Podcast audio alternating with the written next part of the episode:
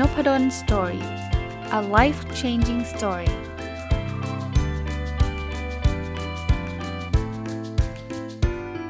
ดีครับยินดีต้อนรับเข้าสู่ Nopadon Story Podcast นะครับวันนี้เป็นโหมดจะหยิบนิยายเล่มหนึ่งที่เพิ่งอ่านจบนะครับแล้วก็จะมารีวิวซึ่งต้องบอกว่าปกติส่วนตัวไม่ค่อยได้อ่านนิยายสักเท่าไหร่นะครับแต่เล่มนี้เนี่ยชื่อก่อนนะชื่อว่า The Last 10 Years นะครับสุดท้ายและตลอดไปนะครับเขียนโดยคุณรุกะโคซากะแล้วก็แปลโดยคุณปิยวันทรัพย์สำรวมนะก็อ่านไม่ยากเท่าไหร่นะครับไม่ยากเท่าไหร่เป็นน่าจะเป็นนิยายที่แปลมาจากญี่ปุ่นนะครับแล้วก็ความหนาประมาณ360กว่าหน้านะที่มาที่ไปที่ถึงนิยายเล่มนี้ก่อนนะครับวันก่อนเห็นคุณแท็กบักหนอมนะครับหลายคนคงรู้จักในนามนี้นะครับที่เป็นผู้เชี่ยวชาญทางด้านภาษีระดับประเทศของเรานะฮะก็เขียนไว้ในเพจหรือว่าใน Facebook ส่วนตัวว่าอ่านแล้วน้ำตาไหลเลยนะจริงๆชื่อก็พอจะเดาได้นะ The Last 10 Years ผมรีวิวนิยายไม่ค่อยเก่งนะครับเพราะนั้นก็ต้องรีวิวแบบไม่อยากให้สปอยมากจนเกินไปแต่ว่าถ้าเกิดไม่เล่าเลยว่ามันคือเรื่องอะไรมันก็รีวิวไม่ได้ถูกป่ะคือ The Last 10 Years ถ้าแปลเป็นไทยก็คือ10ปีสุดท้ายนะครับเป็นเรื่องของในนิยายนางเอกชื่อมัตสึรินะซึ่งป่วยนะครับเป็นโรคหนึ่งเขาก็ไม่ได้บอกว่าโรคอะไรหรอกนะครับแต่ว่าตอนรู้ตัวว่าตัวเองป่วยเป็นโรคนี้อายุ20เองแล้วก็หมอบอกว่ามีชีวิตอยู่ได้อีก10ปีนะครับ10ปีนะก็ผมคงต้องเล่าได้แค่นี้นะครับว่าในช่วงเวลา10ปีนั้นเนี่ยในหนังสือมันก็เล่าตั้งแต่ตรวจพบนั่นแหละนะครับอายุ20นั่นแหละก็รักษาอยู่ในโรงพยาบาลแล้วก็ออกมานะครับใช้ชีวิตอยู่10ปีสุดท้ายนะครับก็ผ่านเรื่องราวอะไรหลายๆอย่างนะก็ไม่บอกว่าตอนจบจะเป็นยังไงแบบไหนนะครับแต่ก็ซึ้งนะครับซาบซึ้งนะคือถ้าจะรีวิวนิยายมันรีวิวแค่เนี้ยแล้วจบนะผมว่าถ้ารีวิวแค่นี้มันก็คงมาเป็นตอนในพอดแคสต์ไม่ได้ไอ้ครั้นที่จะมารีวิวแต่ละเรื่องเลยลงรายละเอียดแต่ละฉากเลยเนี่ยมันก็สปอยหนังสือเขาหมดเลยนะครับลองไปหาอ่านกันได้นะครับคราวนี้สิ่งที่พบก็คือ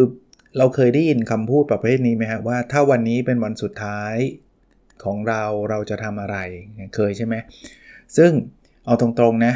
ที่เขาบอกว่าใช้ชีวิตให้เหมือนกับเป็นวันสุดท้ายของชีวิตเราอะไรเงี้ยผมว่าคำพูดนี้มันลำบากนิดนึงขอคุยถึงเรื่องนี้แล้วเดี๋ยวมาถึง The Last 10 Years เนาะคือลำบากอย่างนี้ครับถ้าเราจะใช้ชีวิตให้เหมือนวันสุดท้ายจริงๆเนี่ยเราคงไม่ทำงานแหละผมคิดว่าถ้าส่วนตัวนะหรือว่าคนส่วนใหญ่แล้วกันนะแอสซูมแล้วกันนะถ้าวันนี้เป็นวันสุดท้ายของชีวิตเนี่ยคงไม่มีใครแบบขับรถติด2ชั่วโมงไปนั่งทำงานในออฟฟิศแล้วก็ขับรถติดกลับมา2ชั่วโมงอะไรเงี้ยคือคงไม่อยากใช้ชีวิตแบบนั้นในวันสุดท้ายถูกไหมถามคนทั่วไปผมคิดว่าเขาคงอยากใช้ชีวิตอยู่ใกล้ๆกับคนรักอันนี้เดาเอานะครับก็ถ้าเราบอกว่าเราจะใช้ชีวิตแบบวันสุดท้ายทุกวันเนี่ยนะเราก็คงต้องลาออกจากงานมั้งครับใช่ไหมเพราะว่าถ้าวันสุดท้ายคงไม่อยากไปทำงานก็คืออยากอยู่กับคนรักแต่ว่าในชีวิตจริงทำยากนะครับเพราะว่ามันไม่ใช่วันสุดท้ายไงโอกาสที่จะเป็นวันสุดท้ายมันน้อยแล้วกันเอางี้แล้วกันมันมีโอกาสนะครับแต่ว่ามันน้อยแล้วเอาตรงๆก็ไม่มีใครรู้ด้วยนะครับว่าวันไหนจะเป็นวันสุดท้ายแต่ว่าเอาความเป็นไปได้อะความเป็นไปได้คือวันนี้คงไม่ใช่วันสุดท้ายของทุกคนหรอกนะครับเพราะฉะนั้นเนี่ยจะให้ใช้ชีวิตเหมือนวันสุดท้ายแบบนั้นนะอาจจะลำบากนะครับมันก็คือความยากของมนุษย์เราในปัจจุบันมันคือว่าเนื่องจากมันไม่รู้ไงวันสุดท้ายเมื่อไหร่เนี่ยมันก็เลยใช้ชีวิตไปเรื่อยๆเหมือนกับหนังสือ 4000 Weeks เนี่ยเขาบอกว่ามนุษย์หลายคนเนี่ยคนเราหลายคนเนี่ยใช้ชีวิตแบบเหมือนกับเราจะอยู่ตลอดกาลความฝันอะไรที่มีก็ยังไม่ได้ทำเพราะว่าเราคิดว่าอีกนานแหละคงมีเวลาอีกเยอะแหละที่เราจะทำตามความฝันอาจจะมาตระหนักรู้ตอนอายุเยอะๆแล้วซึ่งตอนนั้นความฝันหลายๆเรื่องก็อาจจะทำไม่ได้แล้วเช่นฝันอยากที่จะไปปีนเขาฮิมาลัยอะไรเงี้ยมันคงทำไม่ได้ตอนอายุ70 80หรอกใช่ไหมก็ อันนั้นเป็นคำพูดที่เรามักจะเจอแต่ว่าผมไม่ค่อยเจอคำถามว่าถ้ามีเวลาอีก10ปีเหลืออยู่เหมือนหนังสือเล่มนี้เนี่ยคุณจะทำอะไร10ปีเนี่ยเป็นอะไรที่มันจะว่าเร็วก็ไม่เร็วเท่าไหร่จะว่านานมันก็ไม่นานสักเท่าไหร่นะมันเป็นเวลาที่ยังพอทำอะไรได้หลายอย่างทีเดียวนะครับแต่ก็เป็นเวลาที่มันก็ไม่ได้ทำได้ทุกอย่างอ่ะคือหมายถึงว่าในอนาคตคอมมิตเมนต์บางอย่างมันอาจจะทำไม่ได้ในบางเรื่องนะ10ปีเนาะถามว่าแล้วถ้าเกิดโจทย์มันคืออย่างนี้ล่ะมันไม่ใช่ว่าวันนี้วันสุดท้ายซึ่งถ้าเป็นวันนี้มันก็คือเราอย่างที่ผมบอกแล้วครับถามส่วนใหญ่คนก็จะบอกว่าอยู่กับคนที่รักอยู่กับคนที่เราอยากอยู่ด้วยเนาะวันสุดท้ายแต่ถ้า10ปีเนี่ยจะทำยังไงนะครับผมแบ่งเป็น2ส่วนแล้วกันคืออันนี้เป็นความเห็นแล้วนะเป็นความเห็นส่วนตัวนะครับซึ่งผมว่าแต่ละคนคงมีความคิดเห็นตรงนี้ต่างกันเราคงมีชีวิตอยู่2พาร์ทเพราะ10ปีเนี่ยมันนานนะครับชีวิตพาร์ทแรกก็คือ business as usual นะขอใช้ศัพท์ภาษาอังกฤษก็คือการทำงานหารายได้เพื่อเลี้ยงดูตัวเองและครอบครัวทำไมต้องทำเพราะว่า10ปีมันนานนะครับจะไม่ทำงาน10ปีเลยเนี่ยผมคิดว่าเอายกเว้นว่าท่านรวยมากๆมีมรดกเหลือเฟืออะไรเงี้ยนะครับก็คงทำได้แหละนะครับแต่ว่าโดยคนทั่วๆไปเนี่ยก็คงยังคงต้องเลี้ยงดูครอบครัวแล้วก็เลี้ยงดูตัวเองแล้วอย่าลืมนะถ้าโจทย์เหมือนกับในหนังสือเล่มนี้ The Last 10 Years เนี่ยเขาป่วยด้วยนะครับเพราะฉะนั้นเนี่ยเขาก็จำเป็นที่ต้องมีค่ารักษาพยาบาลเพียงแต่ความยากมันนิดนึงคือถ้ามันเป็นความป่วยเนี่ยมันก็อาจจะทำงานแบบหักโหมไม่ได้นะครับในหนังสือเนี่ยเขาไม่ได้ทำงานเลยเพราะว่าเขาเพิ่งเรียนจบจากมหาวิทยาลัยแล้วก็ป่วยพอดีนั้นโอกาสคือในคอนบริบทของเขาเนี่ยเขาเลยไม่ได้ไปสมัครงานที่ไหนนะครับแต่เขาก็มีแบบงานบางอย่างที่ชอบทำนะเช่นการเขียนหนังสือนะอะไรแบบเนี้ยการทำแบบงานประดิษฐ์นะต่างๆนะนางเอกแต่ผมกลับมาที่พาร์ทนี้นะครับก็คงถ้ามันเป็นระยะเวลา10ปีเนี่ยก็คงต้องใช้กับส่วนหนึ่งก็คือการหาเลี้ยงชีพการทำงานนะครับที่จะมาจุนเจือตัวเองและครอบครัวระดับหนึ่งนะครับอันนี้โน้ตไว้นิดนึงนะสำหรับคนที่อยู่ในวัยทำงานแล้วนะเราไม่ได้นับแบบเด็กหรือนับแบบถ้าเด็กคงทำไม่ได้นะอันนี้แอสซูมว่าหลังจากจบมหาวิทยาลัยแล้วละกันนะกับอีกพาร์ทนึงของชีวิตที่ผมคิดว่าถ้าเหลือเวลาอีก10ปีคนก็น่าจะทำคือการทำอะไรตามความฝันนะผมว่า10ปีเนี่ยมันยาวเพียงพอนะที่จะทำอะไรตามความฝันอย่างในหนังสือเล่มนี้เนี่ยถึงแม้ว่าเขาจะป่วยแต่ว่าในช่วงแรกๆเนี่ยเขายังมีแรงทำอะไรหลายๆอย่างเพราะฉะนั้นเนี่ยเขาก็ลุกขึ้นมาออกไปมีความสุขกับชีวิตในหลายๆเรื่องนะครับ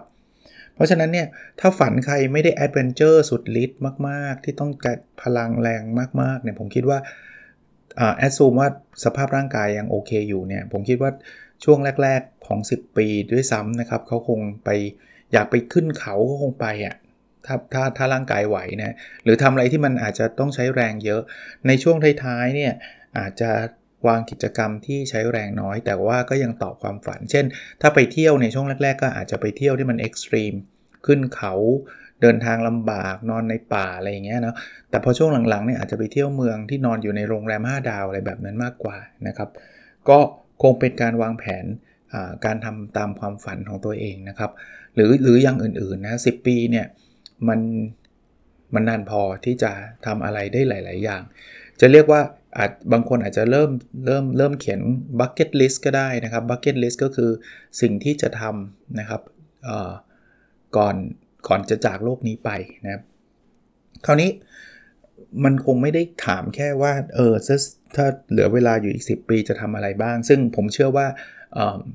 คำตอบของแต่ละท่านมีความหลากหลายแต่ผมแบ่งเป็น2กลุ่มแล้วนะครับก็คืองานทั่วไปนะซึ่งเราอาจจะต้องลดบางเรื่องความเครียดเราคงไม่ได้หวังว่าจะเป็น CEO แล้วมั้งถ้าเหลืออีก10ปีอะไรเงี้ยคงไม่ได้ถึงขนาดนั้นยกเว้นว่าตอนนี้แบบจ่อตำแหน่งอยู่นะเป็น C level อยู่อาจจะหวังก็ได้นะว่าทิ้งท้ายขอเป็น CEO บริษัทอะไรเงี้ยแต่ว่าคนโดยทั่วไปคงไม่ได้หวังยาวหวังไกลขนาดนั้นแล้วล่ะนะครับแล้วก็ทำตามความฝันที่อยู่กับครอบครัวอยู่กับคนรักหรือว่า อะไรนะจะไปเที่ยวไปอะไรก็ว่าไปนะครับแต่สิ่งที่ผมอยากชวนคุยวันนี้ครับก็คือเราไม่รู้อย่างที่ผมบอกว่าเราไม่รู้ว่าเราเหลือเวลาอยู่อีกเท่าไหร่นะครับผมก็หวังแล้วก็แอสซูมด้วยครับว่าผู้ฟังทุกคนนะครับไม่ว่าใครก็ตามรวมทั้งตัวผมด้วยเนี่ยเราก็จะมีชีวิตอยู่อย่างยืนยาวอย่างมีความสุขนะแทนที่จะถามคำถามประเภทที่ว่าถ้าเหลืออีก10ปีเนี่ยเราจะทำอะไรเนี่ยซึ่งหลายคนก็อาจจะรู้สึกหดหู่ด้วยฟังแล้วแบบรู้สึกเศร้าเนี่ยผมอยากตั้งคำถามพลิกมาอีกมุมนึงนะครับอันนี้ได้มาจากไอเดียการอ่านหนังสือเล่มนี้บอกว่าเรามาทำ10 year project กันเถอะเนาะเราไม่รู้อย่างที่ผมบอกอนาคตจะเป็นไงเราไม่รู้แต่ว่าถ้าเราเริ่มทำ10 year project 10 year project คือโครงการที่เราอยากจะทำภายใน10ปีนี้ผมว่าอันเนี้ย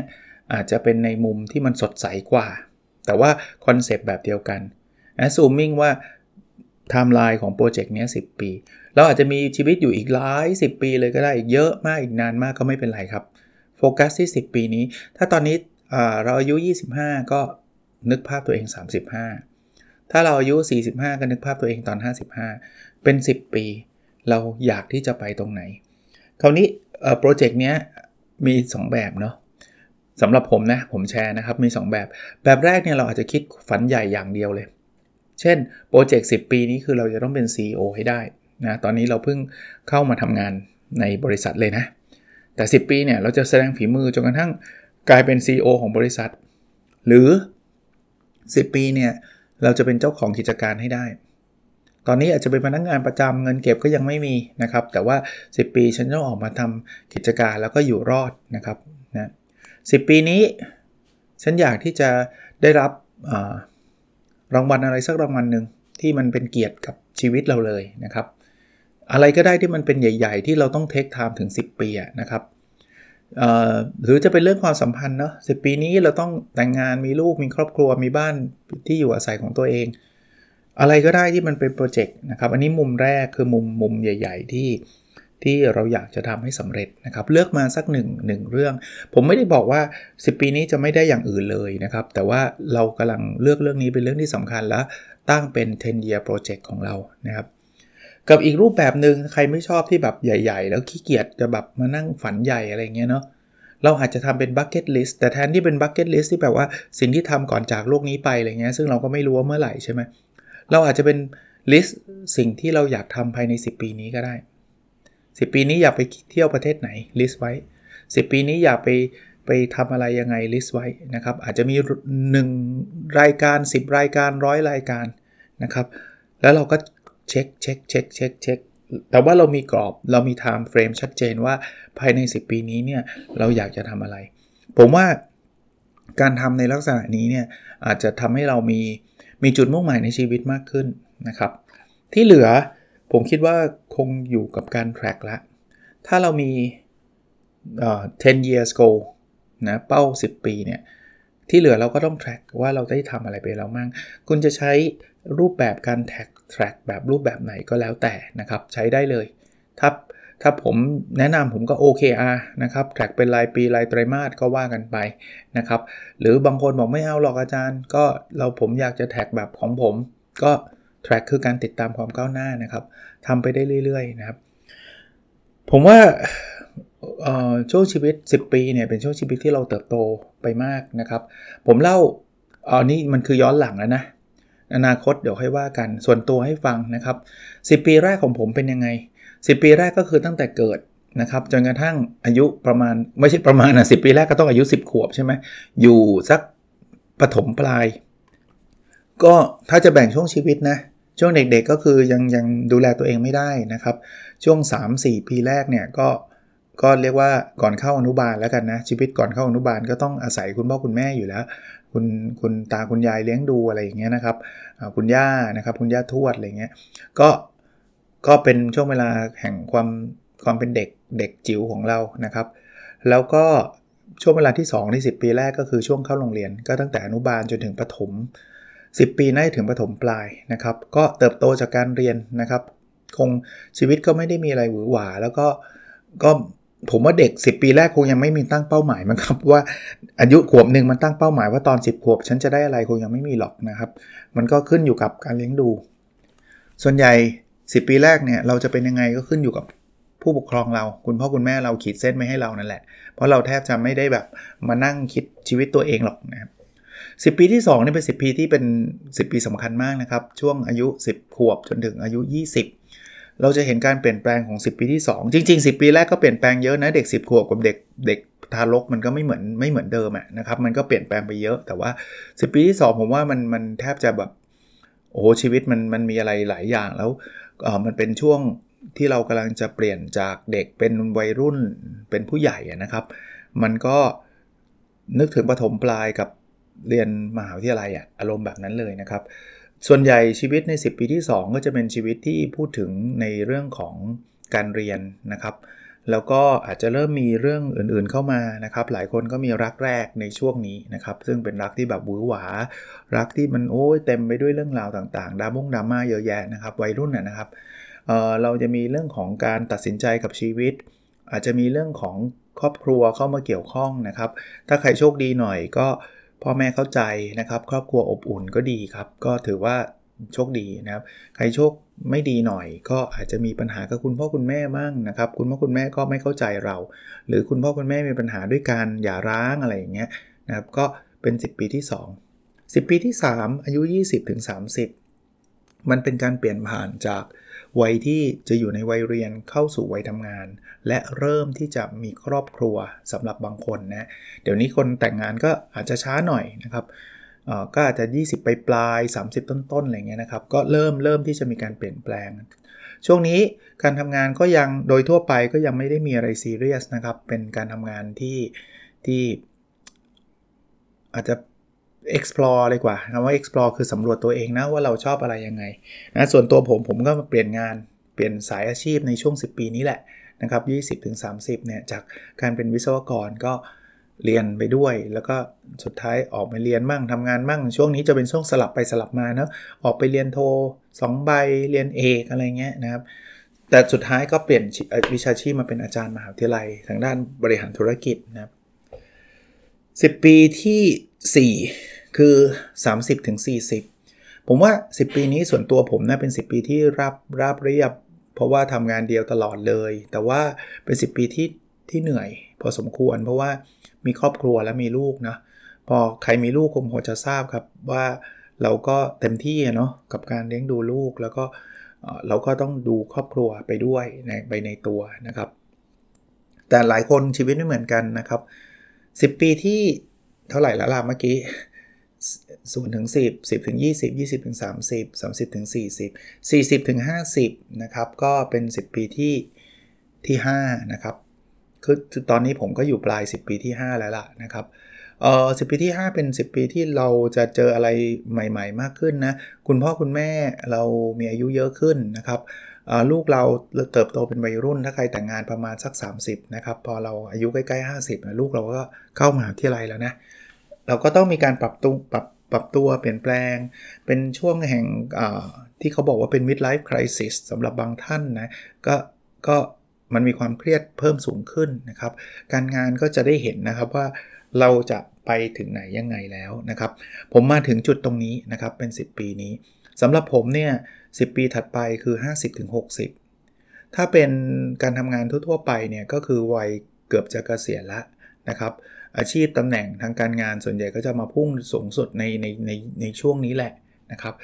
ลูกๆก็เริ่มที่จะเรียนจบนะครับหลายคนก็อาจจะเริ่มมีครอบครัวบางคนก็อาจจะเริ่มมีหลานถ้าเกิดลูกแต่งงานเร็วนะครับถ้าไม่เร็วก็ยังไม่มีนะครับตรงนี้ก็คงมีอะไรหลายๆอย่างวันก่อนคุณนิ้วกลมพูดถึงว่า10ปีนี้จะเป็น10ปีที่เราจะมีพลังกลับขึ้นมาเพราะว่าคอมมิตเมนต์เราเริ่มจะน้อยลงนะครับลูกก็เริ่มดูแลตัวเองได้ทำงานทำการเนี่ยเรื่องการเงินก็จะเราไม่ต้องส่งลูกแล้วไงถ้าลูกเขาทำงานได้ยังไงนะครับเราก็จะมีเงินเก็บแล้วก็เงินเดือนส่วนใหญ่ก็จะสูงเพราะว่าทำงานมานานแล้วเนาะเงินเดือนก็จะเยอะขึ้นเรื่อยๆนะครับเราก็จะมีฟรีดอมมากขึ้นระดับหนึ่งแต่สวนทางกับเรี่ยวแรงที่เรามีนะครับก็จะลดลงถ้าใครจะแบบอย่าวิ่งมาราธอนอะไรเงี้ยมันอาจจะยากขึ้นเรื่อยๆนะครับ แล้วก็หลัง60นะ60ถึง70ก็คงเป็น10ปีที่แบบปรับตัวอีกทีนึงจากคนที่ทำงานประจำมาตลอดถ้าใครทำงานประจำนะก็ต้องมาอยู่บ้านนะครับมันก็อาจจะมีอะไรที่ต้องเปลี่ยนแปลงไปนะครับแล้วก็ถัดไปก็จะเป็นช่วงวัยชรานะครับ70ถึง80นะครับก็เรื่องสุขภาพมาเป็นเรื่องสำคัญนะครับลูกๆเราก็เติบโตกันพอสมควรแล้วมีหลานกันแล้วล่ะถ้าใครมีลูกแล้วลูกแต่งงานนะก็ส่วนใหญ่ก็มีหลานนะครับหลานก็โตระดับหนึ่งแล้วนะครับ80ถึง90 90ถึง100ก็ไปเรื่อยๆนะแต่เขาบอกว่าเดี๋ยวนี้ก็โอกาสที่คนจะมีอายุยืนมากขึ้นก็จะมากขึ้นเรื่อยๆเหตุผลเพราะว่าเทคโนโลยีทางการแพทย์ก็ก้าวหน้านะครับคนก็มีความรู้มากขึ้นนะผมก็ชวนคุยนะครับเพราะว่าอย่างที่ผมบอกว่านิยายมันสปอยได้ไม่เยอะหรอกนะครับแต่ว่า The Last 10 Years เป็นนิยายที่อ่านแล้วซาบซึ้งใจนะครับแล้วก็มันทำให้เราได้คิดเนาะทำให้เราได้ลองอยากที่จะตั้งเป้าหมายว่าในอีก10ปีเนี้ยที่จะถึงไม่ว่าท่านจะอายุเท่าไหร่อยู่ตอนนี้นะครับท่านอยากจะทำอะไรให้สำเร็จนะครับก็หวังว่าจะเป็นประโยชน์นะครับวันนี้เป็นรีวิวในมุมของนิยายแล้วก็ส่วนตัวก็ไม่ได้อ่านมากนักนะครับแต่ว่าก็อยากจะเปลี่ยนบรรยากาศแล้วก็หยิบเรื่องราวบางเรื่องที่สะกิดใจหรือว่ารู้สึกดีรู้สึกซาบซึ้งในหนังสือเล่มนี้เนี่ยมาชวนท่านคุยนะครับโอเคครับแล้วเราพบกันในส่วนถัดไปนะครับสวัสดีครับ